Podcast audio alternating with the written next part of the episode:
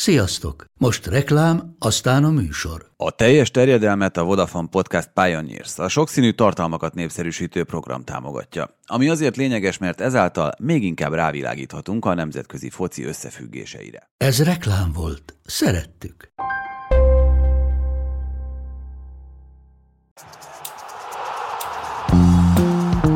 Ez a teljes terjedelem. Magyarország első futballpodcastja Baumstark Tiborral és Bognár Domával. És ezúttal Haraszti Ádámmal, podcastunk alapítójával fogunk fölvenni egy olyan műsort, amiben az El Clasico már nem fog szerepelni, mert hogy Domával beszéltünk erről reggel, és hogyha valakinek van kedve meghallgatni a friss élményeit, akkor szerintem hallgassa meg azt az adást, mert nagyon érdekes dolgokat beszélt az interjúk elkészítésének a körülményeiről is. Viszont volt itt a hétvégén azért jó néhány nagy dolog. Kvízkérdéssel nem készültem, és nem készültem azzal sem, hogy pontosan mi a helyes válasz arra a kérdésre, amit most föl fogok tenni, de annyit elárulhatunk, hogy ebben a helyiségben, ahol most dolgozunk, utoljára vesszük föl a műsort. Hány Na, helyen... Soha nem mondtad soha. Hány helyen rögzült a teljes terjedelem? Ezt gondoltam. Uh, várjál, várjál. Hát, és, és ebben az ilyen kis, kis spin-offokat, igen, azokat nem is veszünk talán bele, nem? Mert volt, vettünk fel Leányváron is már. Hát hogy ne? A Digiben mindig ugyanabban az alámondóban nyomtátok? Igen, mert kaptunk egy nem, egyszer, dekket. egyszer fölvettünk a Amikor telefonnal, akkor is. nem, persze. De ugye csak egy olyan ö, deck volt, amiben be lehetett dugni három fülest, és azt is úgy heggeztették nekünk, forrasztották a kollégákat, hogy legyen egy olyan, amiben be lehet dugni hármat, és akkor azért abban az hatos, ötös? Nyolcas. Nyolc. Az a nyolcas alámondó. Legendás nyolcas alámondó. Mindenki ott szeretett dolgozni, mert az volt a legnagyobb az ja, összes ja, ja. közül. Abban sok mindent lehetett csinálni. Ezt nem akarom Ez izgalmasan hangzott. hogy mit is. viszont, viszont igen, hát volt olyan, amikor amikor már a Sport TV-nél dolgoztál, és a Sport TV előtti parkolóban rögzítettünk a adást, hát Meg bent konkrétan az épületben olyan is volt. Bent az épületben is. Az már négy hajval számolom. Hát Plusz ez az ó, öt. Hát szerintem 20 környékén van a, a helyszínek száma. Hát, ugye itt... Nem is. Hát, hogyha belevesszük tényleg ezeket a kis piciket is meg. Mert volt is, amikor ugye a Bolonyában a Dallárának a nézőterén tényleg. vettünk fel egy 10-15 percet. Tényleg, de hát most nem régen a Tottenham stadion mellett rögzítettünk. Igen, olyan is volt. Hogy, hát, ó, hát akkor ugye ott a hotelben is. Akkor 30. Lehet, hogy 40, nem tudom. No, de hogyha már itt beszéltünk arról, hogy milyen bajnokok ligája mérkőzésekre járni, akkor én azt gondolom, hogy időrendben haladva kezdjünk azzal, hogy milyen sorsolások is születtek a bajnokok ligájában, meg egyébként a többi európai kupában is. Ugye az Európa ligára már csak azért is érdemes jobban figyelni, mert annak a döntője majd Budapesten lesz, és összejöhet ott nagyon-nagyon izgalmas, mm. meg mhm. nagyon jó párosítás arra a döntőre, de elsőként akkor a bajnokok ligája, egy ilyen kis érdekes tényel kezdve öt olyan csapat van a nyolcból, amelyiknél Carlo Ancelotti dolgozott vezetőedzőként korábban. Lesz extra vendégünk, vagy? Ez izgalmas. Uh, szerintem ezt majd megvágjuk. Nem, is sokkal izgalmasabb. Igen? Ki volt ez? Nem, nem tudom.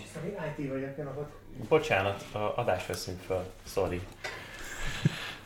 Na, uh, ez olyan volt, mint a Duna ez így megvan jó. az a snit, nem amikor hasra veti magát az igen, ember, igen. amikor...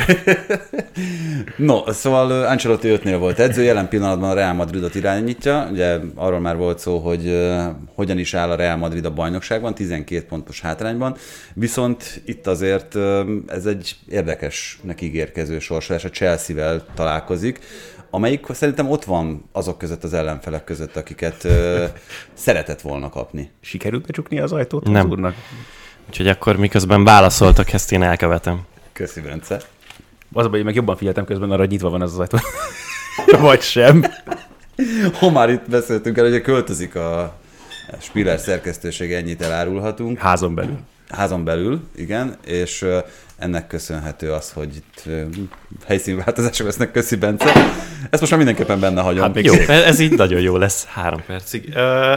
Na szóval, a válaszolván a kérdésedre, én nekem azt tűnt fel legelőször, hogy a Real Madrid más elosztásban, de végig tudja nyomni megint ezt a Chelsea, Liverpool, Manchester City hm. hármast, hmm. hogy a Premier League rajongóit keserítsék, és hát ez az előző évben viszonylag jól sikerült, úgyhogy szerintem nem nagyon ijednek meg ettől a feladattól, ez az, ami elsőre kitűnt, meg nyilván ez a felosztás, hogy a Napoli, a két milánói csapat, meg a Benfica négyeséből valamelyik garantáltan ott lesz a döntőben, az most egy nagyon különleges kis uh, kiadása ennek az évadnak. Hajjaj, azt az oldalt egyszerűen felhá- felhájpoljuk Tibivel rendesen, de én valamiért, nem, ez megint lehet, hogy csak ilyen wishful thinking, vagy nem tudom, hogy mikor fogy el a Real Madridnak azért valamelyest a szerencséje is, ami azért ugye segítette őket tavaly erőteljesen a kiesésen szakaszban, de tényleg, hogyha azért összefognak a Manchester City-vel. A Chelsea ellen elfogyhat?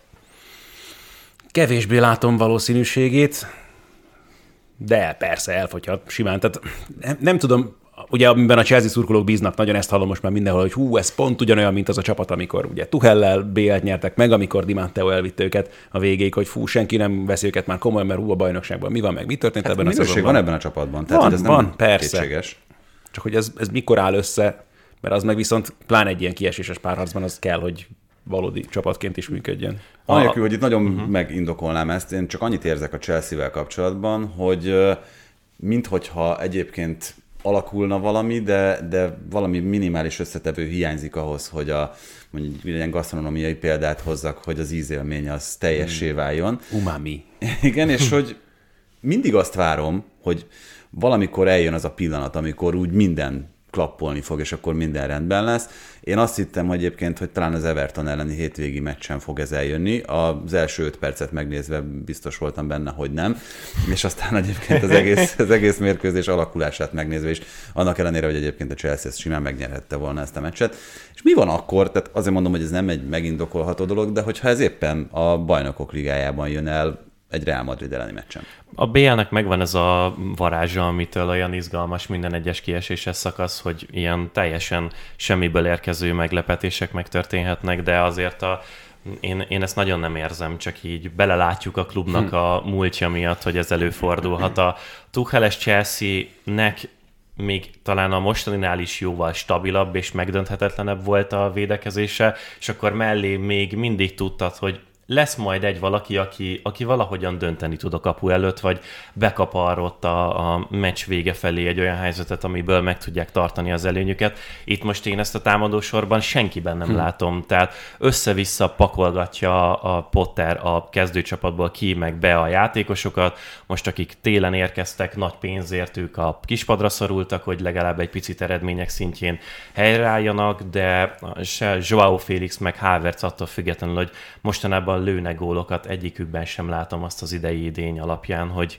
hogy tényleg ők majd el fognak dönteni egy Real Madrid ellen, vagy utána, hogyha tovább mennének bárki ellen egy, egy BL kieséses szakaszos meccset, úgyhogy én, én ezt nagyon, nagyon gyengéd és csekély lehetőségnek érzem a Chelsea-nél. Igen, mert tényleg az, hogy gyakorlatilag nincsen egy biztos pont sem a csapatban, és ez valahol horrorisztikus, amikor ilyen szakaszában vagy ennek a szezonnak, hogy ellen tudtad volna képzelni, hogy ideig tudnak fajulni a dolgok, és ebben nyilván azért a minél feljebb menjünk a vezetésnek, talán annál nagyobb szerepe van benne. Igen, itt a kérdés az a másik ágról, a Benfica és a Napoli kapcsán, hogy a nyolc csapat közül, aki bejutott a negyed döntőbe, szerintetek melyik a legizgalmasabb, és én azért említettem és emeltem ki a Benficát és a Napolit, mert számomra e kettő között dől el. Hát nyilván uh, adja magát abszolút teljes mértékben, mert nem vagyunk hozzászokva ahhoz, hogy ezen szakaszában lássuk őket a bajnokok ligájának. Nyilván abból a szempontból szerencsésebbek vagyunk szó szerint, hogy a Nápolit láthatjuk elég gyakran, ugye a bajnoki mérkőzéseken. A Benfica ebből a szempontból nagyobb meglepetés is már, meg még talán lehet is, mert az is benne van egyébként abszolút szerintem a pakliban náluk. Tegyük hozzá, hogy szerintem az lenne a meglepetés, hogyha azt a negyed döntött az Inter nyerni. Igen? Én azt mondom. Jó, majd fogunk mindjárt az Interről beszélni. Az Inter egészen kriminális szerintem, amit az elmúlt hetekben. A Porto elleni meccset, azt kikérem magamnak. De egyébként Is. a... Hát ez Hát a, a- a a hétvégét is. igen, a tegnap is. jobb, igen. Uh, szóval én szerintem azért attól függetlenül, hogy egy picit nagyzalásnak tűnik a Tibi részéről, ez maximálisan van alapja, tehát tökéletesen. A, a Benficában én ezt már szerintem vagy négyféleképpen elmondtam, meg körbeírtam, de még mindig azt tartom a legkülönlegesebbnek, hogy a, az Enzo Fernández, aki a szíve, meg a nem tudom, szívcsakrája, hogy ilyen gusztustalan dolgokat mondjak, volt ennek a, A vezérműtengelye. csapatnak. Az, az, az. Ö, őt kivették így hirtelen a, a, a szezon közepén, és ettől függetlenül ugyanúgy mennek tovább, ahogy, ahogyan azt előtte ősszel lehetett látni tőlük. A João Mário hirtelenjében idén majdnem annyi gólt rúgott, mint előtte egész felnőtt pályafutása során, tehát hogy egészen furcsa dolgok vannak, és ő nekik viszont, viszont vannak olyan játékosaik, akikből kinézett, hogy el tudnak dönteni, főleg azon az ágon meccseket. és a csoportkörben is amikor volt hozzájuk szerencsém, kifejezetten tetszetősen játszott, tehát még csak azt sem mondanám feltétlenül, hogy ez egy nagyon ugye ilyen saját magát a kapu elébe ásó csapat lenne, és nem, nem volt nyilván némi szerencse is, főleg mondjuk abban, hogy csoport elsők lettek, de nem arról van hogy ez a csapat tovább mákolta volna magát, hanem tök megérdemeltem van itt ebben a szakaszában is a bélnek. A Nápoli az meg egy, egy másik történetek, mert arról már ti sokat beszéltetek, hogy mekkora sztori egyébként, de hogy tényleg ez még csúcsosodhat tovább, mert nagyon úgy tűnik, hogy a bajnokságban senki nem akarja megszorítani őket, erre most már gyakorlatilag semmiféle esélyt nem lát az ember, és ez a játék működik Európában is, és pont azt tetszik a legjobban ebben a Nápoliban, hogy amikor az ősszel mondjuk olyanok hiányoztak, mint az Imen, vagy akár Rachmania védelemből, hogy akkor is volt valaki, aki majdnem ugyanolyan teljesítményt tudott nyújtani a csapatban, és működött a csapat, és hogy egyébként sem hajtja csapágyasra az embereit Spalletti, az meg a másik, hogy folyamatosan jól dolgozik a játékosaival, és hogyha még esetleg meg is nyomják majd a hajráját ennek a szezonnak, mert én már azon voltam, hogy simán lehet, hogy már ha tovább mennek mondjuk, már lehet, hogy ennek a körnek a végén is esetleg pislákolni fogott a bajnoki cím, mint olyan, hogy már csak formalitás lesz a bajnokságban, nyugodtan koncentrálhatnak a BR-re, és akkor miért tudná bárki megállítani őket a döntőig? Az, az hogy ez a két csapat szerintem a tökéletes bizonyítéka annak, hogy szakmai munkával mennyi pénzt, meg, meg energia, meg, meg anyagi forrás lehet pótolni. Nem arról van szó, és félértés ne essék, hogy a Benficára ne áldoznának. Egyébként példás módon a játékos értékesítésekből kapott és szerzett pénzt, azt nagyon-nagyon jól költik el általában, és egy fantasztikus scout hálózattal nagyon jól kiegészítve ezt szakmai munkával Meg fölépítettek valamit. Így van, és a másik pedig, ugye, akit már nagyon sokat dicsértünk, és most pont egy Gattuso interjú jelent meg a mai legezett a Dello Sportban, ő dicsérte Giuntolit, a Napolinál, mm-hmm. azzal kapcsolatban, hogy milyen szeme volt, milyen jó szerződéseket kötött játékosokkal, mennyire tudta és érezte azt, hogy hogyan érdemes ezt a keretet felépíteni, úgyhogy a megfelelő karakterek kerüljenek a megfelelő helyekre, és ez az, ami szerintem a legszívderítőbb ebben az egészben. Nem arról van szó, mint ami most itt tényleg említhetnénk szinte az összes többi csapatot. A Chelsea az most nyilván egy kirívó példa, de nem szükséges mindenképpen euró 100 milliókat elkölteni ahhoz, hogy te eredményes légy, és egy bajnokok ligáján egyet döntőbe kerülj, ami azért már egy nagyon-nagyon is jól értelmezhető, meg emlékezetes eredmény. A Nápoli bajnoki címéhez még annyi, hogy a, az optának van egy ilyen valószínűség számítós modellje, ami minden bajnokságnál számogatja, hogy kinek mekkora esélye van kiesni, BL-be jutni, bajnoki címnek lenni. Most erre pont ránéztem a hétvégén, a Nápolinak 100% a bajnoki címe benne abban a modellben. Tehát akkora előnyük van, hogy az opta azt gondolja, hogy ez elveszíthetetlen. Úgyhogy szerintem nem, nem nagyon kell finomkodni velük kapcsolatban. Itt valószínűleg nem csak a számokat nézik, hanem tényleg látják a meccseket is, és nem ugyan Nápoli hanem a többi csapatét. Tehát, hogy... Igen, ott nagyon durva egymásnak a bokárugdalása, meg egymásnak a vágása van, de odáig majd tény, tényleg elérünk. Viszont a, amit még nem vetettünk fel szerintem, és szintén csatlakozik rátok, hogy a Napolinak nem tudom, hogy ugyanúgy, mint ahogy a Bayernnek ezt minden évben előhozzuk, hogy ők nagyon korán meg fogják nyerni a bajnoki címet, az vajon segít a BL-ben, vagy inkább hátráltatja őket, azért ö, Szerintem ez egy olyan hmm. kihívás lesz ennek a keretnek, meg Spallettinek is, ami nagyon-nagyon ritkán jön szembe velük, és ö, az elfelejtettem, hogy mi volt a harmadik gondolatom. Az jutott még eszembe, hogy pont a Nápolinak például a remeklés, de akár a Benficát is ide sorolhatjuk a bizonyíték arra, hogy Florentino Perez nyugodtan feldughatna a rektális szakaszába a terveit az új Európai Szuperligával, mert tök jó kitalálták, hogy akkor hú, majd négy szinten meg akkor feljutunk, mert mit tudom én, hogyha valaki eleve nincsen benne, mondjuk ebben nem tudom, 80 csapatra tervezték, vagy hogyan most a legutóbbi most tervük szerint ezt a Szuperligát. Tehát mint egy Leicester annak idején, amikor megnyerte a bajnokságot, akkor ők a negyedik divízióba bekerülnek ebbe a nem tudom micsodába, és akkor érted, akkor Kemény még... munkával, fáradtságos munkával feljutnak, és aztán és akkor még négy éve keresztül se találkoznak érted a, a Real Madriddal, vagy a többi csapattal, egy Nápoli mondjuk, nem tudom, hogy melyik fázisába kerül ennek a ligának, csak elér egy, szakasz, egy csapat egy ilyen meglepetésszerű győzelmet, és ebben a Nápoliban egyébként, ha most teszem azt megnyernék a BL-t, az még lehet, hogy egy olyan kohéziós erő is lenne, ami együtt tudná tartani ezt a társaságot hosszabb időre is. De nem is ez a lényeg, hanem tehát gyakorlatilag ez a roham se jöhetne össze, vagy ez a az idei teljesítmény se jöhetne össze a BL-ben, mert mikor jutnának oda, hogy tehát mikor találkozhatnának érted tényleg egy Real Madrid, a Barcelona, a többivel. Én ezt nem látom. Tehát az a baj ezzel, hogy nagyon jól hangzik, meg nagyon idealisztikus az a kép, amit az nem, szerintem. Nem, az a baj, Ádi, hogy ha egy nápoli játékos vagy, akár mekkora király, legyél akkor a király. Ja, most mint... azt mondod, hogy együtt maradjon ez a csapat. Hogyha... Igen, arra, arra reflektálva. Lehetsz egy Osimen vagy Kvaratskhelia, akik szenzációs futbalisták, ez kiderült legkésőbb ebben a szezonban, de ugye használjuk mi is mindannyian, van, aki szívesebben, van, aki kevésbé szívesen a közösségi ö, médiát, és pont arról beszéltünk nem olyan régen, hogy van Oszimen, akit mondjuk például, most csak hogy a TikTokot említsem, körülbelül pár százmillióan ö, hashtagelnek be. És ott van Pedri, aki a Barcelona játékosa, aki szintén egy ragyogó tehetségű játékos, de mondjuk szerintem azért olyan nagyon-nagyon nagy különbség szintben a kettő játékos között nincs, akit meg 8 milliárdan. Tehát, hogy, hogy tényleg nagyságrendileg ilyen különbség van a között, hogyha te a Barcelona, a Manchester United, a Real Madrid, a Bayern München játékosa vagy, illetve hogy a Napoli. Én ebben nem látom, és egyébként kicsit visszakötve arra, amit itt a Superligáról mondtál, ezért nem látom ezeknek a csapatoknak a nagy lobby erejét, mert egész egyszerűen a világ nagy része, mi talán nem, de a világ nagy része ezekre a csapatokra Persze. figyel kizárólag, és az ott játszó futbolistákat ismeri kizárólag.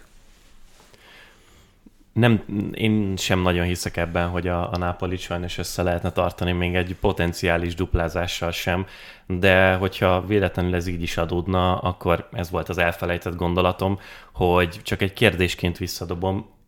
Szerintetek van-e az olasz csapatok közül olyan másik klub, ami az elmúlt 10-15 évben nagyjából a, a mágyós, hámsikos ö, csapattól kezdve az 10 plusz éve volt Na, nagyjából. Olyas, olyas, a, ezt hagyjuk is, jó? A, leginkább a szintet tudja tartani. A Juventusnak is volt, ők mélyre jöttek vissza, és sokáig tartották fent, aztán most megint visszamentek. A Róma egyfolytában cikázik, a Láció is, a milánói csapatok is nagyon mélyre jöttek vissza, és a Napoli, még hogyha nem is volt soha igazándiból a csúcson ez alatt az időszak alatt, ők az egyetlenek nagyjából, akik szinte ugyanazt a nagyon kicsi kisiklással meglévő szintet tudták hozni, na és ebben a, a sportigazgatói munka meg a klubépítés az maximálisan benne van. Az, az a Vengeri Arzenál. Nem bele, de igaz, teljesen. A Vengeri Arzenál, amelyik ugye soha nem nyert bajnokságot, ott a az Invincible szezon után, de folyamatosan ott voltak a BL-ben, és ugye a Wenger Trofit minden évben bemutatták, hogy a negyedik helyen itt vagyunk, és milyen a BL indulás. Ezt a Napoli, ja, igen, tehát, és kb. egyedüliként igen, mert igen, nem tudsz tényleg olyat mondani, aki nem zuhant be. Bár ugye volt azt hiszem egy hetedik hely, ha uh-huh. jól emlékszem, uh-huh. Ebben a menetelésben, de hát akkor is teljesen igaz az, amit, amit mondasz, és ez nem csak egyébként a játékos meg a keretépítésben, hanem azért elég nyúlnyúltak bele szakemberekbe is. Nyilván voltak azért kilengések, mert teljesen mást kap Sancelotti-tól, mint amit most Spalletti-től.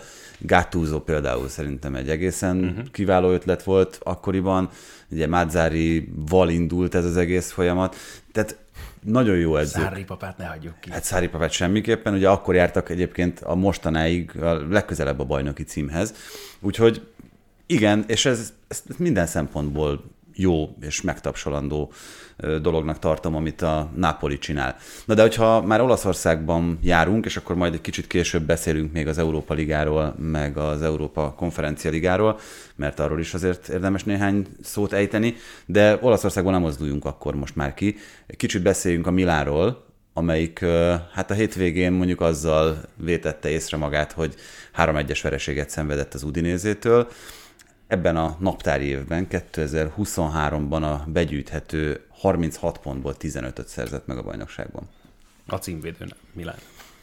Ugyanazt csinálja a Milán, mint a Liverpool a Premier League-ben, hogy mind, mindig van egy olyan eredmény, meg egy olyan meccs, amikor azt hiszed, hogy na, na most helyreálltunk, ez az a fordulópont, amitől mostantól minden rendben lesz, és visszaálltunk a, a korábbi útra, és utána a következő héten megjön egy ilyen teljesen értelmezhetetlen vereség, egy esélytelen csapattal szemben, és, és mindened elromlik, ami az alapelveidnek kéne, hogy eredetileg legyen, és utána mész tovább, és, és nem érted, hogy mi történik. Ibrahimovic minden idők legidősebb gólszerzője lett a szériában, meg a hm. Milánban is, egyébként Billy Costa Kurta rekordját megdöntve 41 évesen és 166 naposan egy megismételt 11-esből uh, szerezte meg a gólt, bár ugye hallhattunk olyan értelmezést, miszerint uh, ez óriási hülyeség volt az újrarugatás is, miután olyan játékosért először a labdához a kipattanó után, aki korábban lépett be, ez a szabály. Tehát, hogy ezt már a BL-ben egyszer eljátszottuk egy héttel ezelőtt, és akkor is sokat kellett értelmezni a szabályt, de hát hogyha valaki a szellemiségével nem is ért egyet, a bírók kénytelenek a szabálykönyvnek ment. Így van, tehát, haladni, tehát... Ez, ez ott tökéletes, amit mondasz, hogy most a játékvezető gondolhatta másként, meg hogy lehet, hogy neki is lepergett a fejben, hát ez ugyan nem a játék szelleme szerinti, de, de hát neki a szabálykönyvhez kell ragaszkodni ebben a helyzetben, úgyhogy az újrarugatás szerintem teljesen rendben volt, ellentétben azzal, amit egyébként a Milán produkált, és egyébként a Liverpoolos hasonlat az azért volt jó szerintem, mert nem csak az eredmények kapcsán van ez az érzése az embernek, hanem visszatér Menyan, visszatért nagyon hosszú idő után Ibrahimovics, és ezek is mind olyan dolgok, meg olyan tényezők, amik reményre adnak okot, amire azt mondod, hogy na, akkor, akkor ez hiányzott. Ez az összetevő fogja majd megindítani a jobbik úton a Milánt, és aztán ez valahol mindig elgáncsolódik, miközben egyébként már-már történelminek mondható ennyire hosszú idő után az a tett, hogy a csapat negyed döntős a bajnokok ligájában. Én továbbra is azt mondom, hogy ha minőséget, keretminőséget, játékminőséget nézünk, akkor ez a Milán ott van a legjobb négy olasz csapat között, még hogyha most ez egy kicsit olyan bukdácsolósra is sikeredett ez az évkezdet. Mm, és hogy, de hogy a legjobb négyben hová? Igen, ha már eleve azt mondod, hogy a legjobb négyben ott van, akkor az azt sejteti, hogy a negyediknek gondolod mondjuk ezt a Milán keretet erősségében. hát az első az nem lehet kérdés. igen, igen, igen. Ebben a helyzetben azért az Intert azt... Mindenképpen elég kell tenni. Erő, kereterősség, vagy elméleti kereterősség. Hát vagy ezt ahová... kereterősségben és játékerősségben. Tehát hogy az, ott azért már nem biztos, hogy főleg nézve most a legutóbbi produkcióit az Internek, hogy, hogy olyan nagyon-nagyon egyértelműen a Milán elé sorolom az Igen, Inter. ebben egyetértek. A mostani Juventus jobb, mint a Milán, tehát hogy az szerintem minden kétséget kizáró így van. Most majd meglátjuk, hogy mi lesz ezzel a 15 ponttal, de a Juve, hogyha azt visszakapja, akkor olyan csontsimán lesz második, hogy ah, ja. ezt, azt most előre megjövendőlöm. Hát, hogy most játszanak a milánói csapatok, lehet, hogy egyébként is, de... Jó, de egyébként a Románál, Lációnál szerintem jobb a Milán. Na persze. Na. De igen, hát nem Jó, de akkor, ki, tehát akkor, akkor hogy nem fér be nagyjából, de, de, de, nagyjából oda, oda tenném én is. Nem az, és ez persze lehet, hogy ez egy ilyen utólagos okoskodás, meg hirtelen akartam, hogy hogy szeretek mondani narratíva gyártás. Már mi szeretjük. Nem, Bencére kellett volna néznem, bocsánat. De hogy tavaly azért erősen felül teljesített ez a Milán az, hogy bajnok lett. És hogy szerintem egy kicsit most látjuk a valódi erejét ennek a keretnek. Persze, ez, ez teljesen jó, és ez nagyon, ezt nem lehet eleget mondani, szerintem, hogy ez a Milán az előző szezonban egy, még a mostaninál is, most tudom, hogy ez nagyon furcsán hangzik, még a mostaninál is egy kicsit gyengébb csapat volt az, hogy, hogy ott minden úgy alakult, hogy ott volt az a Láció elleni meccs, a Tonali 103. percben szerzett góljával, meg, meg hogy egymás után hányszor tudott úgy nyerni a Milán, hogy a 80. perc után a hajrában vitte előre a lendület, vitte előre a lelkesedés ezt a csapatot, és aztán, aztán meglett valahogy a győzelem. Ezek pont elmaradnak ebben a szezonban. Tehát, hogy azért sok olyan meccs volt, ott volt az a Salernitana elleni is most még a, a hét elején, amikor azt érezted, hogy na, pont ez az a meccs, uh-huh. amit tavaly megnyert a Milán. Uh-huh. Meg, Főleg a szezon hajrájában. Ja. Meg voltak olyan meccsek, például azt hiszem pont Torino ellen az előző szezonban, amikor bajnok lett a Milán, amikor meg azt érezted, mint a Fiorentina elleni mérkőzésen, hogy, hogy lefocizzák a csapatot, de ott is azért valahogy bemákolt a, a Milán, és akkor, akkor jöttek ezek a győzelmek, meg jöttek ezek a pontok, Szerintem ez nem fejlődött vissza ez a csapat. Arról élőben győződhettünk meg nem olyan régen, hogy, hogy menjen mekkora király. Igen, csak pont az jutott eszembe, és ez megint csak való persze ilyen narratíva gyártás, hogy olyan érzésem van azért mondjuk a Milán BL szereplésével, ó oh yes, a Milán BL szereplésével kapcsolatban, mint kicsit annak idején a magyar vízilabda válogatott, amikor a VB-ken, EB-ken már úgy annyira azért, hogy nem, nem érezték a játékot. Csak az olimpián? De az olimpián megérted, megállíthatatlanok voltak, és hogy nem tudom, aztán lehet, hogy a Milán ugye kihullik a következő körben a bajnokok ligájából, de közben meg valahol annyiban mindenképpen szerencsésnek gondolnám ezt a sorsolást az ő szempontjukból, hogy mégiscsak egy olasz csapattal találkoznak, és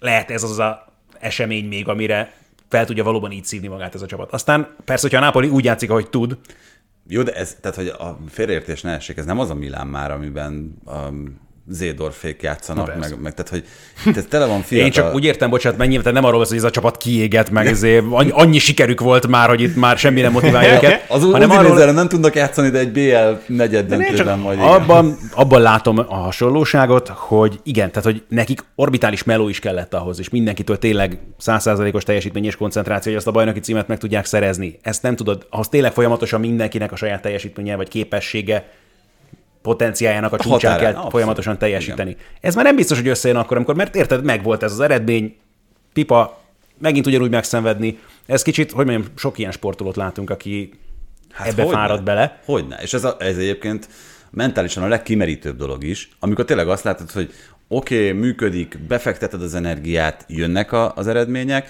és utána ugyanúgy elvégzed azt a melót, mert azt azért ne gondoljuk, hogy ők nem dolgoznak, uh-huh. meg nem edzenek ugyanannyit, mint az előző szezonban, és más az eredmény. És nem jönnek a meccsek, nem sikerülnek a 90. percben szerzett gólos győzelmek, meg nem jönnek úgy a, a, a hihetetlen flót okozó események, mint ahogy az előző szezonban.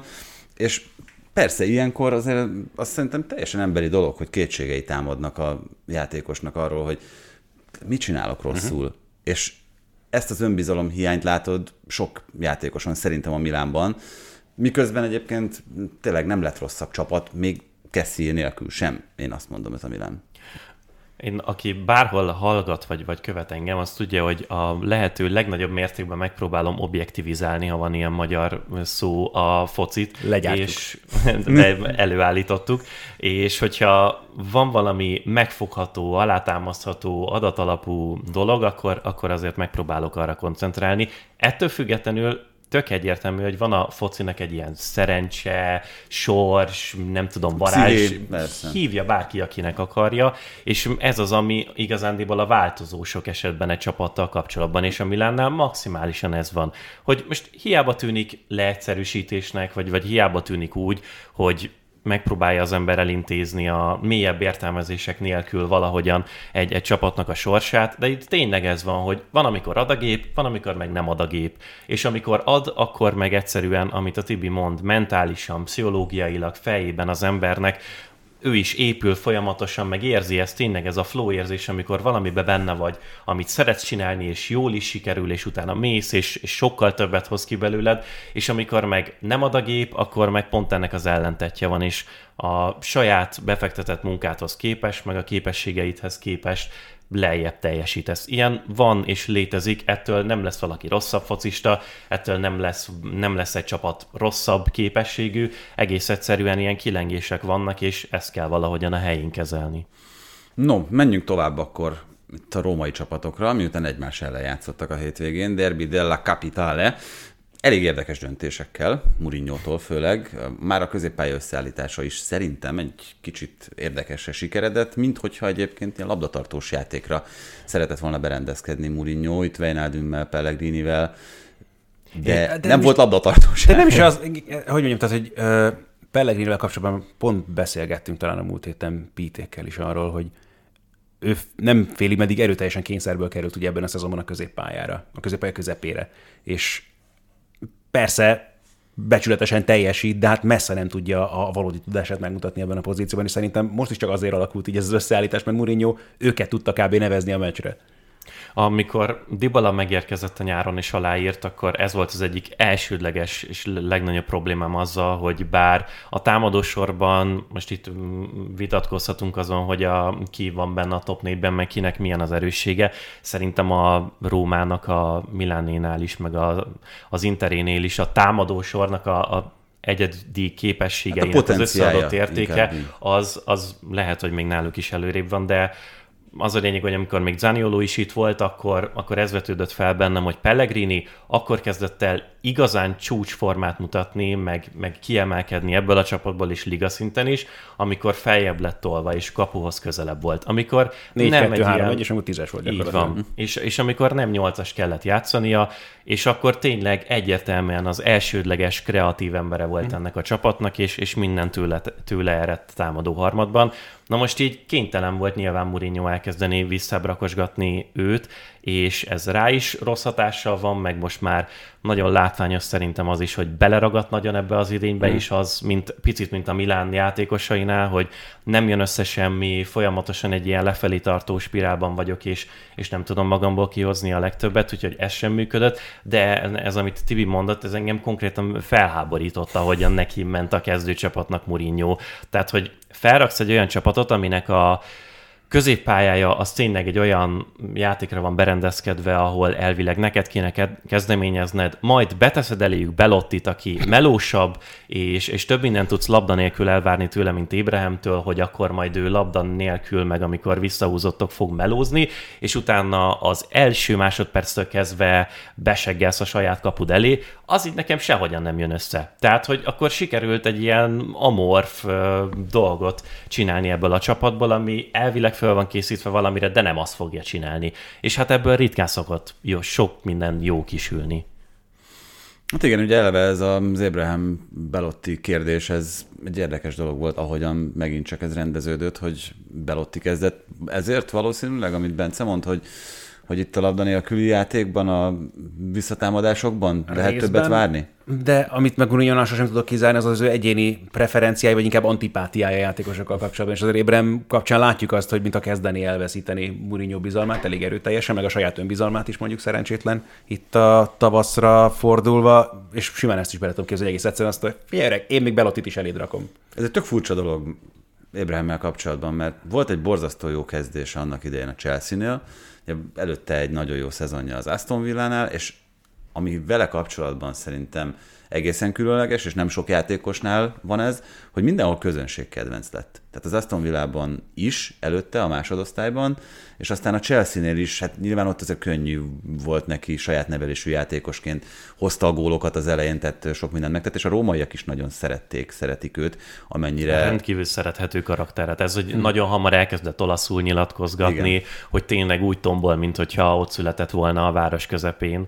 Ez, ez viszonylag hamar segít Igen, csak azt nem értem, hogy ha egyébként megvan ez a, ez a hátszél, ami, ami megvan, és megadatik neki gyakorlatilag minden állomás helyén, akkor mitől vannak ezek a, az érthetetlen visszaesések? Mitől van az, hogy kicsit kezd hasonlítani ahhoz a történet, mint a Tuchel féle Chelsea-nél, ahol egyszerűen elveszítette az edzői stábnak a bizalmát, és aztán egyre inkább kiszorul, egyre inkább esik vissza az önbizalma, egyre inkább esik vissza a teljesítménye olyan befejezések terén, meg, meg csatár teljesítmények terén nagyon sok mindenről lehet beszélni, mert a, a csatároknak a pszichéje az szerintem talán ezen a poszton mm, hat ki leginkább a, a játékosoknak a valódi teljesítményére, hogy ők hogyan állnak fejben, és hogyan tudják befejezni a támadásokat, és mellette meg az is benne van, hogy milyen profilt képviselsz, hogy mikre épül a, a játékot, hogy mik a legnagyobb erősségeid, és vannak olyan csatárok egyszerűen, mint Ébrahem, akinek ilyen, hát ezt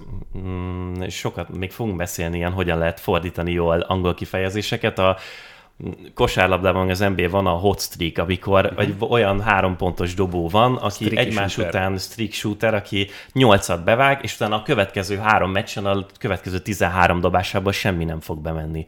És Ébrahem egy ugyanilyen csatár a focipályán, akinek van négy olyan hónapja, amikor mindent bever, minden bepattan róla, tökéletes játékot hoz, és van fél éve, amikor meg mm, alul fogja rúgni a várható góljait, amikor nem sikerül neki semmi, és szerintem ilyenkor tök fontos fontos, hogy bizalmat kapjon egy csatár, és valahogy legyen egy olyan keretrendszer egy csapatnak, ami megengedi, hogy ő visszakerüljön a jó formájába, ne veszítse el az önbizalmát, mert a cserepadon ül a gyengébb befejezései miatt, és mégis tud előre menni a csapat. És valószínűleg az is a problémája a Rómának, hogy egyébként meg, hogyha végig gondoljuk hirtelen, hogy kik azok a játékosok, akitől nagy gyakorisággal váratnád a gólokat, az mondjuk lenne ideális esetben Ébrahim, Paolo Dybala, és nagyjából azt a sor végére értünk.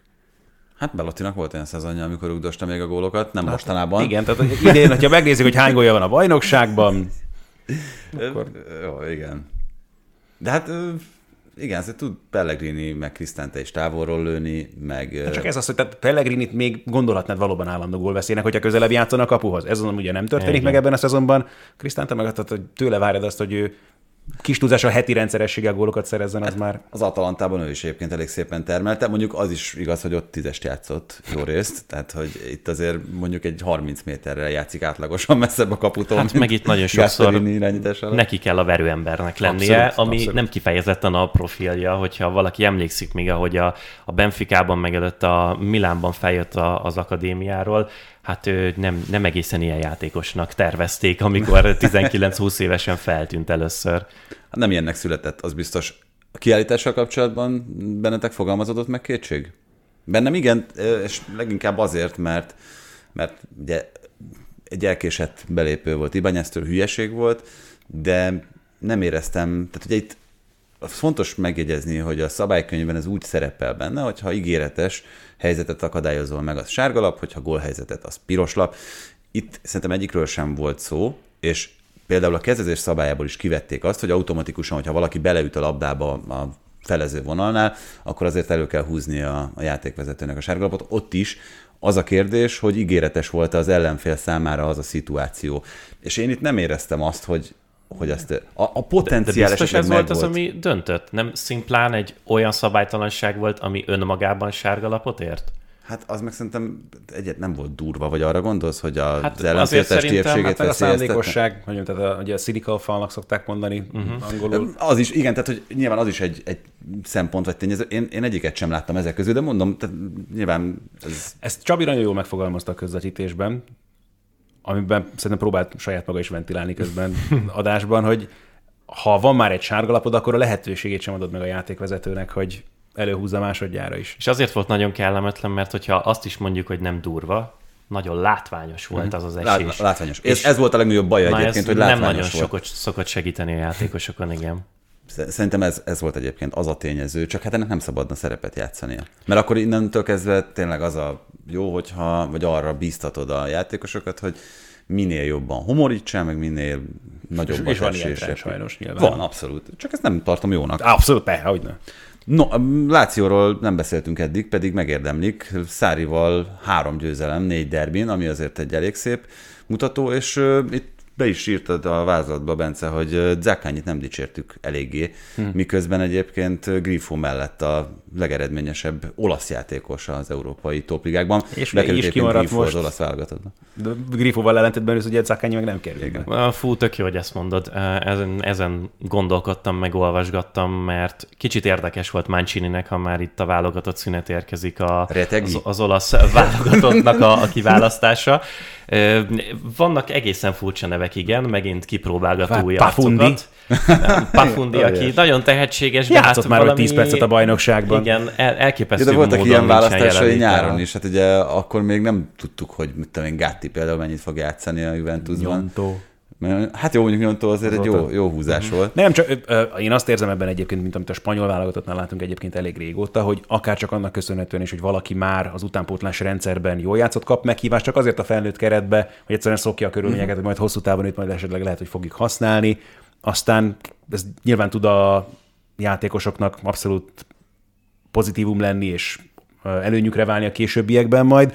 Nem hiszem, hogy bármelyikük komoly perceket kapna majd itt ebben a nem, időszakban. Nem valószínű, ettől függetlenül egyébként ezt annyira, bár néha furcsa ezeket a neveket látni az olasz válogatottban, meg hogy ott fognak ülni a cserepadon komoly és a válogatott szempontjából fontos mérkőzéseken, de ettől függetlenül azért azt értékelem Manciniben, hogy az olasz csapatok legendásan nehezen adják meg a lehetőséget a fiataloknak, és ő kvázi, mint egy ilyen promóter, uh-huh. próbálja őket kiemelni a szemük elé, hogy nézzétek, meg itt vannak ezek a játékosok, ha én behívom őket, és a válogatottnak megfelelőnek találom, akkor légy szíves, találja már valaki ott a középmezőnyben közületek is, de ettől függetlenül meg vannak nagyon érdekes kiválasztásai. És, és ugye Szakányi, ahogy mondtátok, nem került be ebbe nyáron a keretbe. Ott volt a keretben. A nyáron ott volt, és pont ez az, hogy uh, volt csak ennyit a... akart, hogy játszon a Lációban. Ne, nem, nem, nem, nem, hanem őt is, és uh, Lázárit is haza kellett küldeni elvileg egy sérülés miatt ja, az előző igen. válogatott össze, keret összehívása alkalmával, és Mancini már akkor is úgy nyilatkozott, hogy Hát egy picit ilyen furcsa volt a helyzet. Bocsánat, és... nekem Lokatellivel van kapcsolatban uh-huh. egy hasonló érzésem, aki megint kimaradt, és nehezen magyarázom Igen. azért, uh-huh. hogy miért nincs ott. Um, Abszolút, ő nála elvileg az a magyarázat, hogy mivel a Juventusban nem ugyanazt a posztot játsza, uh-huh. mint amit az olasz válogatottban Mancini játszott vele, ezért talált nála arra a pozícióra vagy szerepkörre alkalmasabb hát ez játékos. Pedig promóterként nem lenne rossz, hogy Allegrinek is felnyitná a szemét, Igen. hogy Lokatelli sokkal jobban lehetne egy kicsit előrébb használni. Úgyhogy itt ez nem működik, de hogy, hogy Zakányi-nál elvileg ez van, hogy mint hogyha kicsit könnyeden kéreckedett volna haza a válogatott teendők mellől akkor, és mint hogyha nem tetszett volna a Covercianoi edző munkája Mancininek. Én, én szerintem még egy kicsit tovább megyek, szerintem itt igazából az volt, ami sokaknál problémát jelentett ott akkoriban, mert azokat a nyári meccseket jó részt én közvetíthettem, úgyhogy nézegettem a sajtótájékoztatókat meg mindent, és ott volt egy-két olyan mondat a Mancininek, hogy ott az történt, hogy lejátszott ezt a Finalissima nevű mérkőzést Argentina ellen az olasz válogatott. Finalissima nevű valamit. Hogyha megnyerte volna, akkor lehet, hogy másképp beszélek róla. Igen. De így, így ott lehetett látni először, hogy az argentinok micsoda potenciállal rendelkeznek, fogalmazunk így. És ugye az volt, hogy utána az, azokat a játékosokat, akik egyébként alapemberek voltak ebben az olasz válogatottban, azokat hazaküldte, vagy hát pihenni küldte Mancini, és egy csomó fiatalnak adta meg a lehetőséget.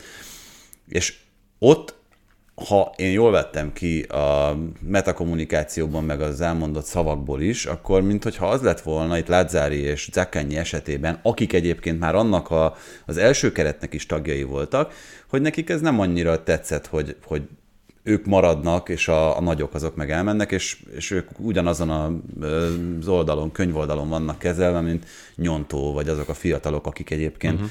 még felnőtt futballban is alig mutathatták meg magukat és szerintem most ott, a, hogy az edzés munkájukra mennyire hatott ki, vagy hogy a kommunikációjukra mennyire hatott ki ez, azt nem tudhatjuk, de mint hogyha ezzel összefüggésben és abszolút meg is tudom érteni Mancini, hogyha ez motivált ebben az egész történetben. Lokatellivel kapcsolatban is csak azért merült fel bennem ez a dolog, mert ugye nála is az volt, hogy hivatalosan személyes okok miatt nem hívták be a legutóbbi keretbe, aztán most meg valahogy nem kellett. Valahogy meg. Igen. kifelejtődött a neve. De visszaérve egy ilyen óriási varga betűt követően Zakányihoz. Mi ez a hírt akartam mondani, mi volt Inception fejtjük vissza. Az, az, igen, valahogy így most visszamegyünk egy államszinttel feljebb, hogy egyébként tényleg fantasztikus teljesítmény nyújt. Tehát a Lációnak a támadó harmadban ő az elsődleges, legfontosabb játékosa és ereje, és nagyon sok olyan szélső, meg támadó teljesítmény van most a szériában, amit talán a nemzetközi szereplés, vagy mások miatt könnyebben kiemelünk, Kvaratskveliájét, Ossimenét, Uh, most, hogy azt mondtam, hogy nagyon sokan Rafael több Rafael Leao, igen, és ő meg valahogy soha nem kerül elő, pedig egyébként tényleg, mert nyolc gólja van, vagy kilenc, benne hiszem, van a, a Láció bravúros európai kupa szereplése is. Azt, ja, azt nagyon imádtam megint csak a tegnapi közvetítésben Csabi és Zümi között, amikor mondta, hogy kiesett az Európa Ligából a konferencia ligába, most kiesett a konferencia ligából, és több kupasorozatból már ebben a szezonban, hogy ennél több kupasorozatból egy szezonban nem lehet kiesni. Egyébként igen, ebben nagyon nagy mester a Láció. Na de a korábbi Láció mester. Ja, nem, bocsánat, csak azt akartam, igen. igen, tehát hogy nem beszélhetünk arról, hogy bravúros nemzetközi kupaszereplés mutatott volna fel a Láció, és így nyilván kevésbé tud előtérbe kerülni a játékosainak a teljesítménye, és pedig azért valóban Cákányit érdemes megemlíteni. Így van, de akkor tényleg a Láció volt edzőjéről, és volt játékosáról is érdemes beszélni, Simone Inzagiról, és itt azért érdekes az a kérdés, és az a felvetés szerintem kezdésnek a Derby d'Italiához, hogy mennyire az interjátékosok rossz formáján, és mennyire Inzaghi munkáján múlt az, hogy ez az Inter tegnap teljesen használhatatlannak tűnt. Az biztos, hogy ezért számon lehet kérni Inzágit. Én ahogyan számon kértük még a, a bajnokok rizsájában is a Porto elleni említett teljesítmény kapcsán, hogy itt nagyon a mákoláson kívül nem sok elképzelése lehetett, hogy hogyan fogják túlélni azt a, azt a BL kalandot. Szóval itt is az első perctől kezdve néztem, és nem tudtam megállapítani, hogy mi az, ahol Inzaghi meg szeretné nyerni ezt a meccset, vagy ahol meg szeretné nyerni. Mi az a kulcspárharc, mi az az oldal, mi az a módszer, mi az az alakítás az alapjátékukhoz képest, amivel ő szeretne itt eldönteni bármit, és hát ebben a formában meg olyan szinten rájátszott Allegri kezére, hogy amint megszerze, megszerezte a Juventus a vezetést, nem nem kellett túl nagy képzelőerő, hogy mi lesz majd a végeredmény. Arról a gólról azért beszéljünk már. Ugye Kostics lőtte el a labdát, és tényleg olyan érzése volt az embernek, mint hogy egy edzőpályán történt volna az egész esemény. Amiatt, mert kezezésnek látták, megállt mindenki. Simán vagy- lehet. Ezt Ugye tudom- Rabió kezére pattant fel a labda, szerintem egyébként megadható volt abszolút a gól, és ráadásul, ráadásul ezt már kivették szintén a szabálykönyvből, hogy ha felépítésben kezet ér, akkor mindenképpen itt mérlegelhet a játékvezető. Meg az meg a másik, hogy nem találtunk egy olyan felvételt, amiből egyértelműen Igen, ja, így van, mert mindig valahogy takarásban Igen. volt. Meg az nem látszott, hogy végül is, hogy ha hozzá is ért, akkor melyik részéhez. Bármilyen éreztem ezt, amit mondta, hogy lehet, hogy már azt hitte, hogy már fújni fognak, vagy nem tudom, de hogy mint hogyha nem vette volna komolyan, hogy ott Kostics előtt, és nem tudom, olyan, olyan lassított felvételben van előttem az egész, hogy az is, hogy a Kostics meglátta, hogy hát ezt végül is akár el is lőhettem. Igen. Jó, hát az akkor a- a ellövöm, figyelj, ellövöm, jó? Jó, jó, ellövöm. És Darwin úgy, úgy piszkált utána, hogy valami, de hogy... Igen, hogy és onnan is így megnézte, hogy hogy jó, mondjuk ő takarásban volt szerintem, hogy a labdát Igen, nem igen, látta. ő nem nagyon látta. De, de, oké, de, de, tényleg az, hogy ekkora kapuri, ezt a teljesen üresen tátong, és azt ilyen magától értetődő természetességgel oda bevágja Hogy Kostić. ajándék volt teljes mértékben. Na és igen, az abszolút ugyanezt éreztem a meccs amit Bence is mondott, hogy hogy akar ez az Inter, akar ez az Inter nyerni, vagy mi volt az elképzelés? Tehát mert hogy Ne, elképzelésem nem volt tényleg, és a, a, amit tök fontos volt ezzel a meccsel kapcsolatban, hogy a Juventus azt a védekezési elvet választotta, hogy hát gyakorlatilag embereztek egész pályán. A, nyilván a védőknél ez máshogy alakul, de hogy a, a középpályások meg a támadó sorban lévők gyakorlatilag ahogy van, egy az egybe megkeresték a saját játékosukat, és hát azért Allegri munkáját lehet szídni, meg olyan nagyon jó nézni ezt a meccset sajnos nem volt, de ettől függetlenül az, hogy milyen szépen váltottak minden egyes megpróbált helycserénél az Inter játékosai között, és hogyan kommunikáltak, én azt figyeltem végig, hogy, hogy nagyon szépen ki volt ezt találva, és mindenki pontosan tudta, hogy mi a szerepe, de hogy amikor valaki emberezik, akkor úgy lehet ezt kiküszöbölni, hogyha megpróbálod a kapusoddal előállítani azt a helyzetet, hogy ti 12-en legyetek, az ellenfél meg 11-en értelemszerűen, ez könnyen felfogható matematika, és ö, egyet levonnék ezekből, tehát hogy 11-10, az, hogy 11-en és 10 ellen. Igazad van. Na, a ott a bírót is, bírót is bevonja? nem, Zsozé szereti, tudod, hogy a közönséget is, meg Simeone. Na, most, hogy mondtam, hogy könnyen, könnyű matematika, sikerült félre számolnom magamat. Na, az a lényeg, hogy 11 a 10 ellen, és hát Onaná szerintem egy tök jó kapus lábbal. Nagyon. Nem annyira jó, mint Menyen, de azért Hát jó, egy, mondjuk. úgy kevesen, ö, csak hogy alá tegyek szépen, de ettől függetlenül azért ő tök jó kapus lábbal, és sem, tehát semmilyen formában nem uh-huh. próbálták őt bevenni ebbe a játékba. A Barellával Zulé össze-vissza ment, akár merre próbált, Barellával, bocsánat, Brozovicsal, akár merre mozgott ki a vonal mellé, visszalépett, fellépett, próbáltak ott a középpályán teret teremteni, és nagyon magasan volt az Inter ahhoz, hogy Onana be tudjon szállni ebbe a játékba. Innentől kezdve viszont tényleg az volt, hogy ők cserélgették egymás helye, a Juventus cserélgette az embereket, és akkor innentől kezdve toszogattuk össze-vissza a labdát. A meccs elején voltak még olyan érzések, most így beszemított egy-két dolog. Csálanon látszott például volt egy-két olyan labdája, meg olyan kombináció, főleg amíg Barella még üzemi hőfokon volt, és nem 200-as vérnyomással, nagyjából a tizedik perc után, amikor elkezdett üvöltözni ugye Kifivel, és ugye ott, ott még voltak olyan kombinációk, tényleg, amire azt mondta, hogy na ebből esetleg lehet valami, de onnan kezdve, ugye szegény Brozovic is nem tudom már mióta van offon, és ez a mostani se volt egy különösebben jó mérkőzése. Nem sok mindent láttál. Barellának még az elején voltak még lövései is, úgy talán az egyetlen az első fél időben, ami kaput talált, tehát valami uh-huh. ilyesmi. De onnantól kezdve, tehát mondom, amikor ő, nem tudom, azt úgy vélt, hogy őt nagyon felrúgták, mert nagyon bántották, mert nagyon ki kellett volna állítani valakit, akkor azután teljes, olyan szinten került offra a csáva, és ezt meg azért ugye ennyi idősen már elég nehezen fogadja az ember, pláne olyas valakitől, akire azt mondják, hogy ő lehet majd az Inter következő csapatkapitánya. Csapatkapitánya, vezére, persze. Ez baromira nem fér bele. Neki kéne egyébként utat mutatni, és ö, amellett, amit itt már mondtatok mind a ketten, hogy hogyan játszott a csapatként a Juventus, hogyan játszott csapatként az Inter, és hogy Allegri alapvetően egy nem rossz mestervel állt ki. Azért a másik nagyon komoly és döntő faktor az volt, hogy a Juventusból sokkal több egyéni teljesítményt lehet szerintem kiemelni, mint az Interből. Az Interből én azt mondom, hogy igen, Barella nem kezdett rosszul, Csalhanoglu nem kezdett rosszul, uh-huh. de nagyon beleszürkültek mind a ketten. Acerbi volt nagyon jó a, a Vlahovics elleni párharcban. védekezésben, de aztán ez, talán a meccs közben is beszéltem róla, hogy Ugye azzal, hogy ő kikerült a bal oldalára a védelemnek, egy csomószor neki kellett fellépni a támadásokra, volt, hogy ő cserélt Dimárkóval a szélet, hát és az nem, nagyon nem állt jól neki. Igen, abban nem túl erős, de azért Rabiónak szerintem nagyon, nagyon jó, jó meccse, volt. volt. Fú. Én, én egyértelműen őt is kiemelném, és Koszticsot nem csak a gólja miatt, hanem egyébként is szerintem ő kimondottan jól játszott. Úgyhogy a Juventus ebben is egyébként az Inter fölé kerekedett. Ha lehet már most ilyen szezon MVP csapatoknál választani, akkor szerintem Kostics elég jó eséllyel indulna a Juventus házán belül.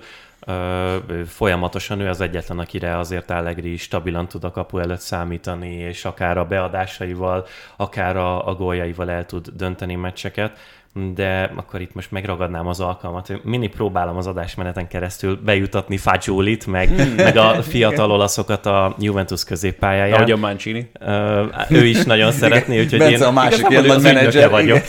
én is egy, egy olasz promóter. Beszéltetek itt, meg beszéltünk arról, hogy kinek milyen a, a keretének az erőssége, és a Juve úgy indult neki ennek az idénynek, hogy hát úr is, hát ilyen akadémistákkal vagyunk tele, meg hogy évek óta ez micsoda lerobbant keret most már, és hogy nem az eredeti színvonal, Hát én szerintem nincsen olyan csapat az egész szériában, akinek olyan potenciállal bíró középpályája lenne, mint a Juventus. Locatellit ismerjük, beszéltünk róla, Fagioli, a most picit sérült Miretti, Rovella, aki ki van kölcsönözve a Monzába, aki az egyik legjobb középpályás teljesítmény nyújtja az egész szezonban Olaszországban. Plusz és Rabiot, plusz Pogba. Plusz Rabiot, plusz Pogba, aki, hű, Pogba, vicces, vicces sztori. Ja, Pogba. Uh, igen. Szóval, hogy... Ő is, ő is ott van, bármilyen furcsa. Igen, elképesztő magasan van a plafonja ennek a csapatnak, és marha jó, hogy rá van kényszerítve Allegri, Igen. hogy lehetőséget adjon nekik, mert Fagioli most is amilyen melót elvégzett a, a pálya közepén egész meccsen, úgyhogy egyébként ő is egy rendkívüli módon technikás játékos, Mireti is nagyon jó a labdával, majd ha Rovella visszaérkezik ő is, meg Locatelli is nyilvánvaló módon, és ezek a játékosok nagyon rá vannak kényszerítve Allegri hozzáállása miatt arra, hogy ilyen nagyon limitált mennyiségű uh-huh. lehetőségük, meg, meg kísérletük van, hogy játszanak is a labdával, meg bemutassák, hogy mit csináljanak, és ezzel is marha jól élnek. Úgyhogy itt na- nagyon szép jövője van szerintem a Juventusnak, csak türelmesnek kell lenni ezzel a csapattal. Minden esetre 1976-77 volt az utolsó olyan kiírás a szériában, amikor mind a kettő Derby d'Italiát úgy nyerte meg a Juventus, hogy nem kapott gólt, mm. ami azért önmagában szerintem egy nagyon szép teljesítmény. Vagy nagyon komoly kritika Simone Inzaghi-nak. Igen, ezt is, vagy innen is megfogható a dolog. Ha már olasz edzőkről beszéltünk, akkor nem akarok nagyon hosszan időzni, de kihagyni sem szeretném azt, ami a hétvégén a Tottenham mérkőzése kapcsán történt. Ugye 3 1 vezetett a Spurs, a hosszabbításban szerzett Ward Prowse 11-es góllal egyenlített a liga utolsó Southampton. Szerintem mindenki, aki szereti a focit, az megnézte azt a Conte sajtótájékoztatót, amin Amin, hát tényleg az, az volt az érzés az embernek, hogy elgurult a gyógyszere. Tehát ilyen szinten beleállni csapatba, tulajdonosba, az egész Jajne kör... Flascheler! Strudz! hát ez, tényleg, ez, ez, ez azzal egyenértékű volt, ugye a Trapattoni sajtótájékoztató elutalt, hogyha valaki ezt itt nem értette volna, de az, hogy ilyeneket mondani a saját főnöködről, hogy, hogy húsz éve ugyanaz az ember vezeti a klubot, ez alatt nem nyert semmit, meg lehet kérdezni miért. Hát ezek, ezek nem csak, hogy, hogy egy, egy dühös embernek a, az indulatos szavai. De egy kicsit egy buta embernek is azt gondolom, pedig Antonio Conte sokkal okosabbnak tűnik. Én is azt sokszor. gondoltam. Szóval mit, mit szóltatok, amikor ezt az egész? Amikor láttam először, akkor tényleg az volt az első gondolatom, hogy ez tényleg így elhangzott. Én azt láttam, hogy Pierce Morgan ott áll a túloldalon, vagy ez most hogy néz ki? Igen. Csak hogy Ádinak is kedvezzek, a legjobb dolog, amit láttam ezzel kapcsolatban, hogy van ez a, az angol fociban nagyon közkeletű és kedvelt kifejezés a spurs kapcsolatban, hogy let's, it's Tatanem. és hogy na ez beszédet gyártva a saját edzőjüktől. Hát az egész sajtótájékoztató. Ez teljesen nonsens, hogy ilyen megtörténhet. Tehát amikor tényleg elmondod, hogy hát ez egy ilyen mindig elbasszuk, már bocsánat, a minden egyes évben, és, és kiállsz és az edzőként. A, volt egy tök jó megfejtés, amit megmondom őszintén, hogy kicsit ilyen Egri Viktoros összeesküvés elméletnek tűnik, de hogy Conte úgy is tudja, hogy itt ő már nem fog hosszabbítani.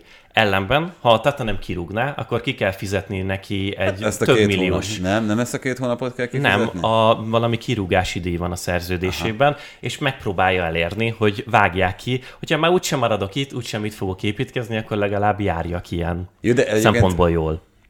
Tehát, hogy az nem egy megoldás, mert az, az szerintem ilyenkor elég gyakran látható dolog, hogy marad az edző, és akkor fizetik tovább, de vagy ez így nem, nem működik. Gardening leave. Most- Igen.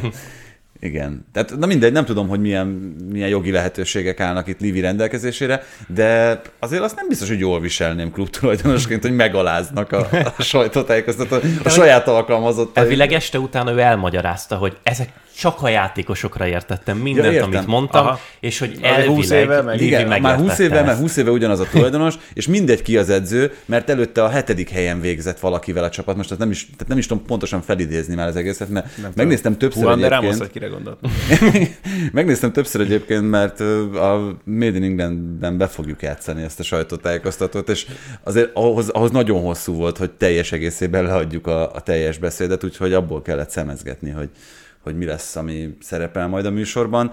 Hát én egészen döbbenten állok. Egyébként a Match of the Day-ben is amit egyébként Mark Chapman vezetett, annak ellenére, hogy kiírta Lineker hétfőn, milyen jó lesz de ez visszatérni már, ez már a Match of the. Day 2 volt? Nem, az, egy, Ja, az egyet is a csepp, cseppű vezette, úgyhogy... Ja, Nincs- de Nincsen nézd, hangja a Lineker, Linekernek. meg nem, meg nem kupa meccseken volt most a hétvégén? Nem azért? Nem, nem, nem, ezt kifejezetten tudom, amiatt elment a hangja, igen, a Ja, tényleg? torokgyulladása volt. A FI kupát is ő csinálta volna Ja, vasárnap. nem, csak olyan vicces azért- volt, hogy kiírta hétfőn, hogy alig várja, hogy visszajön hát szombaton. Szóval, bekapcsoltam a meccsot, Oda Az volt a Twitter posztja ehhez kapcsolódóan, hogy el kellett, vagy elhallgattattak a torkon, vagy valami ilyesmilyen szójáték volt. Na, úgyhogy...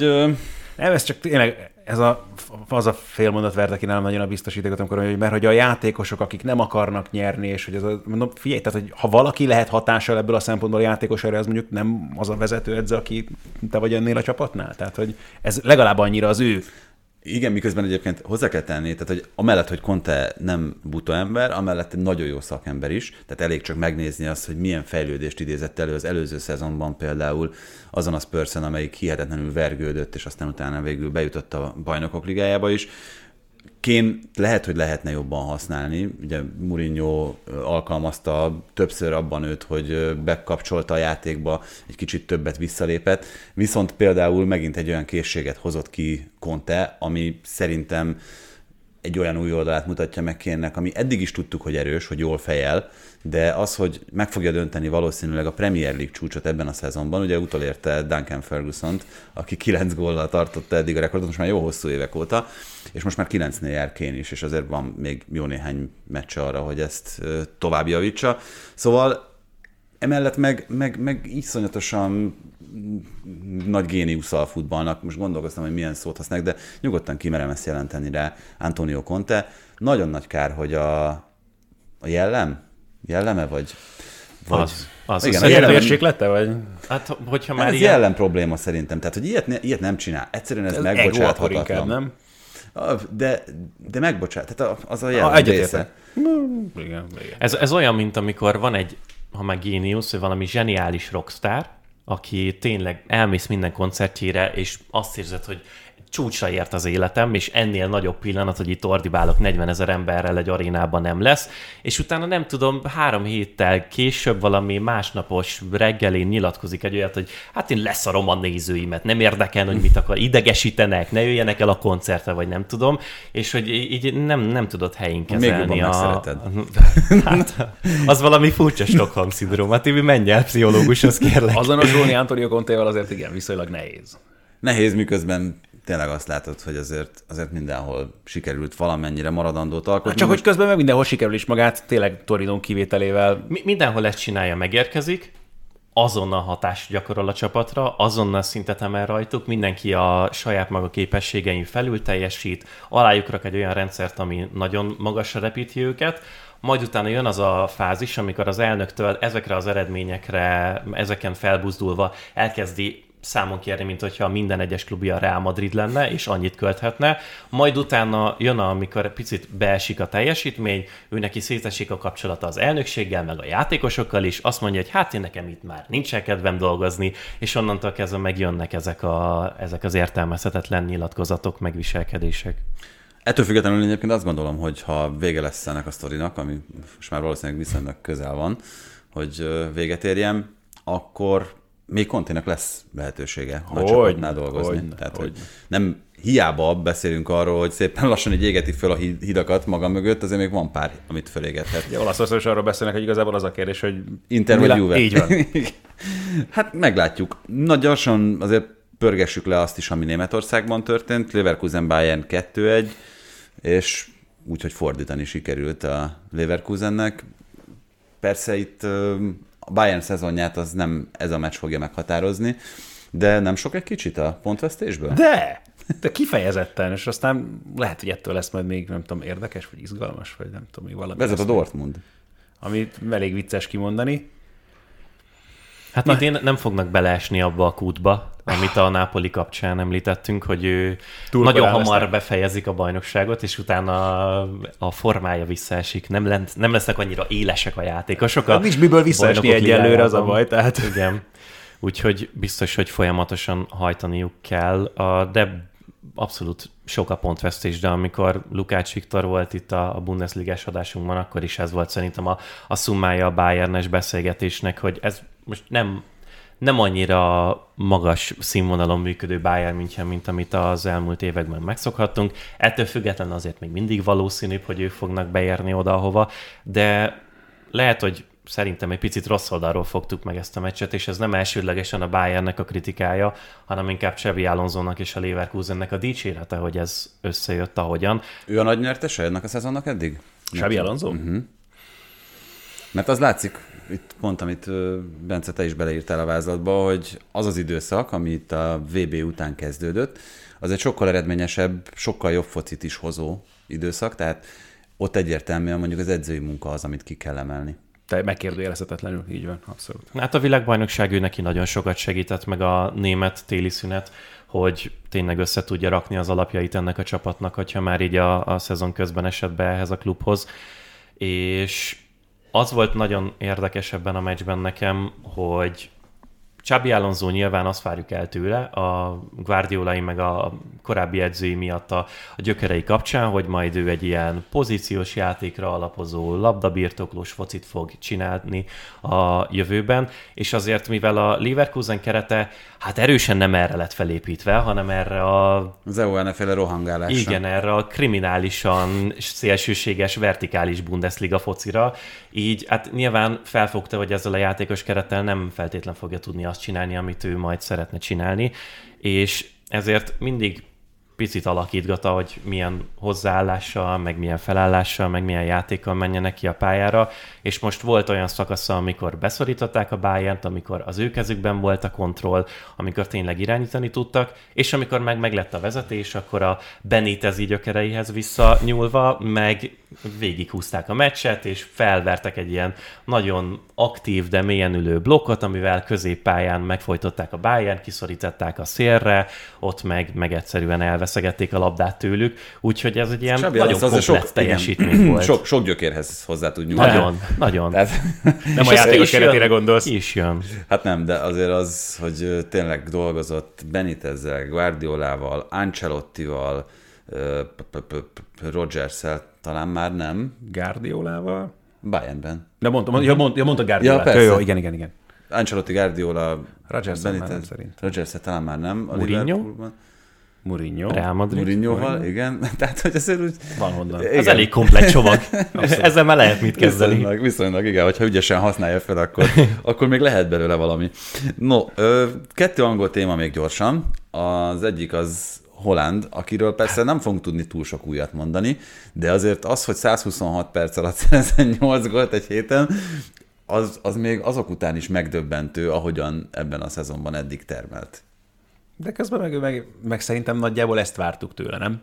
Tehát, hogy... Hát ezt én nem. Tehát, De hogy pont ez az, hogy az alapján, ahogyan az eddigi pályafutás is, és akárhová ment, ahogyan kezdett mindenhol, ahogyan tényleg mindenhol olyan számokat produkált, amik embertelenek, Én Hát abszolút jó, vártam tőle tehát, azt, hogy a, a, leg, a kedvenc nyilatkozatom azért most Guardiolától a, az FA kupa meccs után, hogy De- de... lecseréltem három gól után, hogy nehogy megdöntse Lionel Messi FA kupa rekordját. És mindez a világ legnagyobb farcában. De várj, én azt komolyan mondani, én elsőre azt hittem, hogy ezt valami mesterséges intelligenciás hangutánzó tudszal csinálták, az nem létezik az a Tényleg Guardiola. elmondtam, megvan a videó is róla, óriási. Igen, a- Lecseréltem, hogy megdöntse Lionel Messi. Ebben azt nagyon lehet szeretni, hogy ő azt gondolnád, hogy hát semmit nem követ sehol, és semmi nem érdekli, a nagy francokat nem. Persze. És a csávó mindenről tud, ami vele kapcsolatban szóba kerül a, a nyilvánosságban, és ezt a világ leggusztustalanabb cinizmusával szokta lereagálni minden egyes megszólalásánál. Összejött egyébként a Manchesteri döntő az FA kupában, ugye már az elődöntőn járunk, amit már a Wembley-ben rendeznek majd, és külön ágra került a két Manchesteri csapat.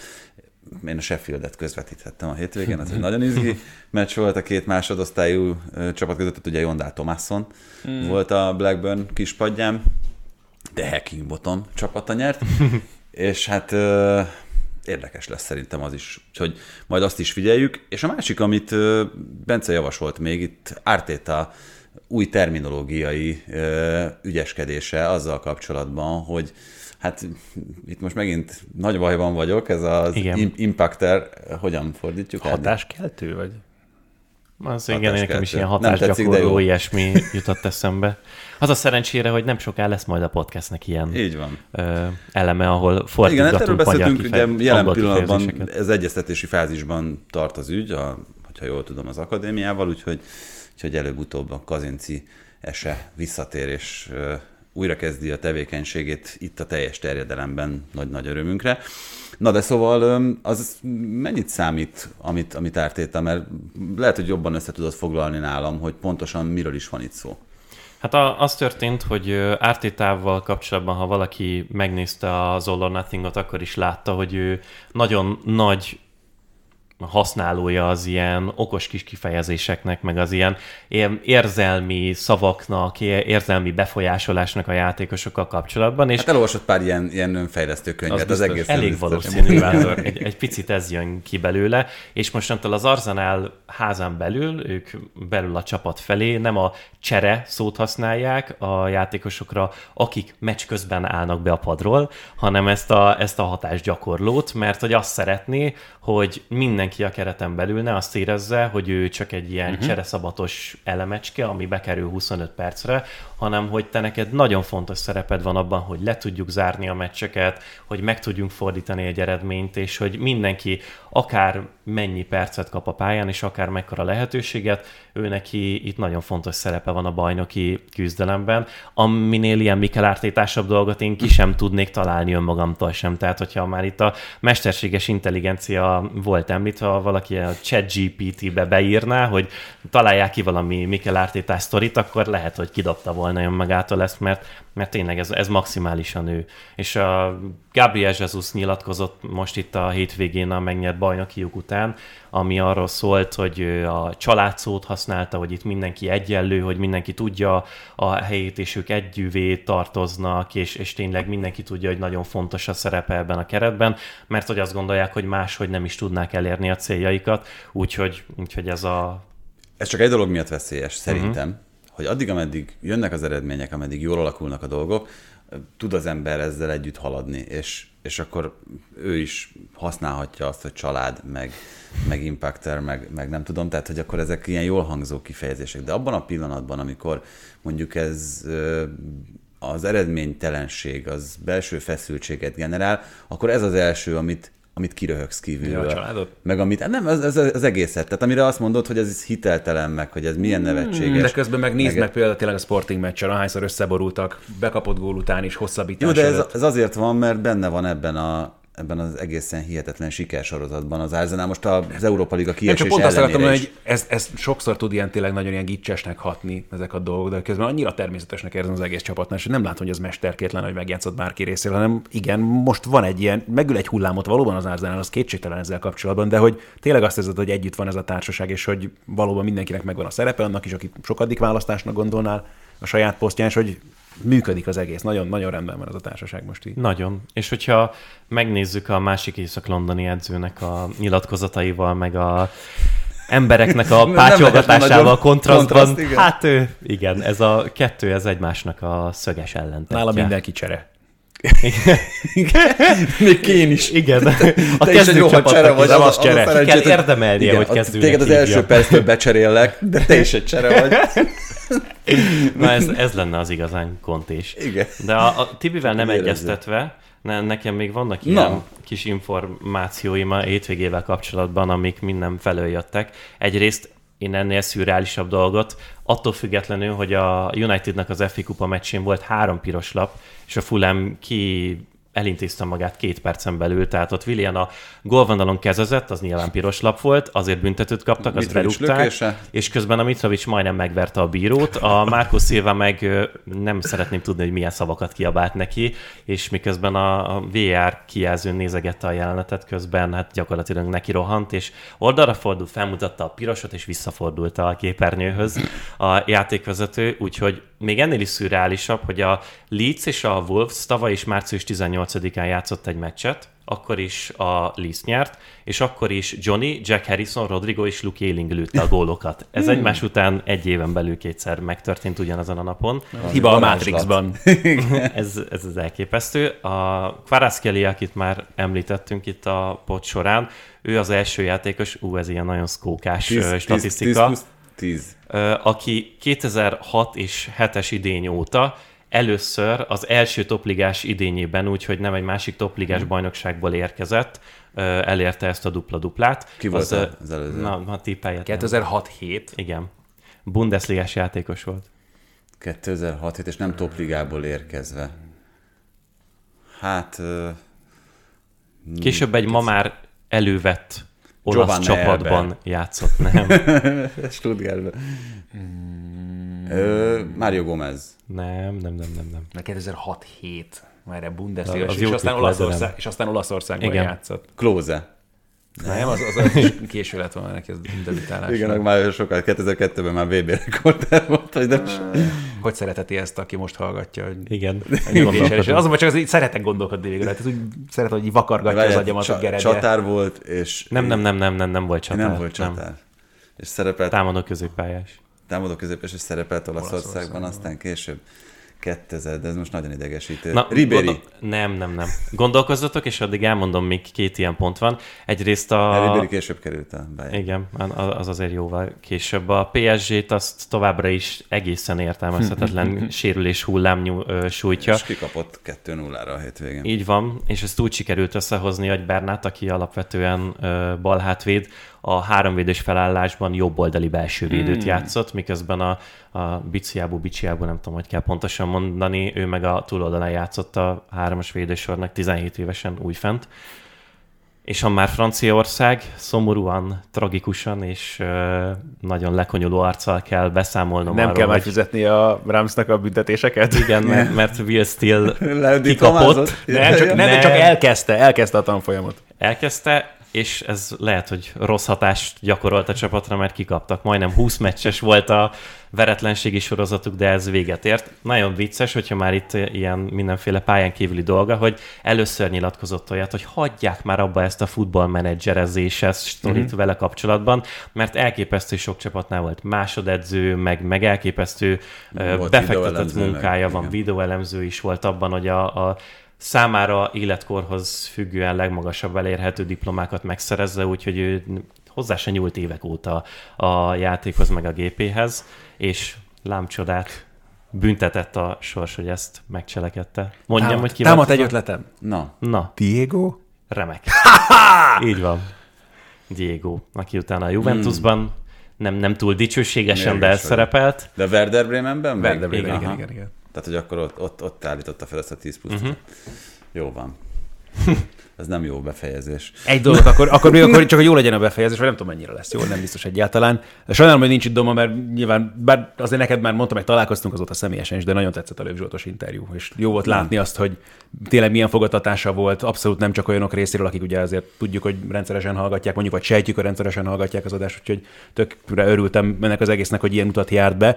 Egy dolgot sajnáltam abban az interjúban, tényleg nagyon tetszett elejétől a végig, de egy, szerintem egy fontos kérdés kimaradt a beszélgetésben. Megkérdeztem volna legalábbis Löv Zsoltól, hogy igaz-e az, hogy Todd Bowley énekelt, amikor kiadta Thomas Tuchel útján. Nem kérdezhetünk Chelsea kérdést, úgyhogy Ja, akkor ezért maradt ki, mert ugye állítólag ez úgy nézett ki, hogy This is the road to hell. Jézus úristen. Na ez a méltó befejezés. Jaj. Köszönjük, Ádi, hogy eljöttél, és elmondtad ezt a rendkívül, rendkívül szellemes aforizmát itt a, a végén. Bence, neked is a beugrás, de hát most már ezért ez, ebben semmi újdonság nincs, főleg azoknak nem, akik hallgatják a hétközi kibeszélőket. Úgyhogy hallgassatok ezt a műsort, és köszönjük, hogy meghallgattatok, és hogyha valaki még nem hallgatta meg a Domás kibeszélő műsort az El Clasico-ról, hiszen ott volt Barcelonában, Dom azért nem tudott ma ide beülni közénk, akkor azt is pótolja. Köszönjük szépen, sziasztok!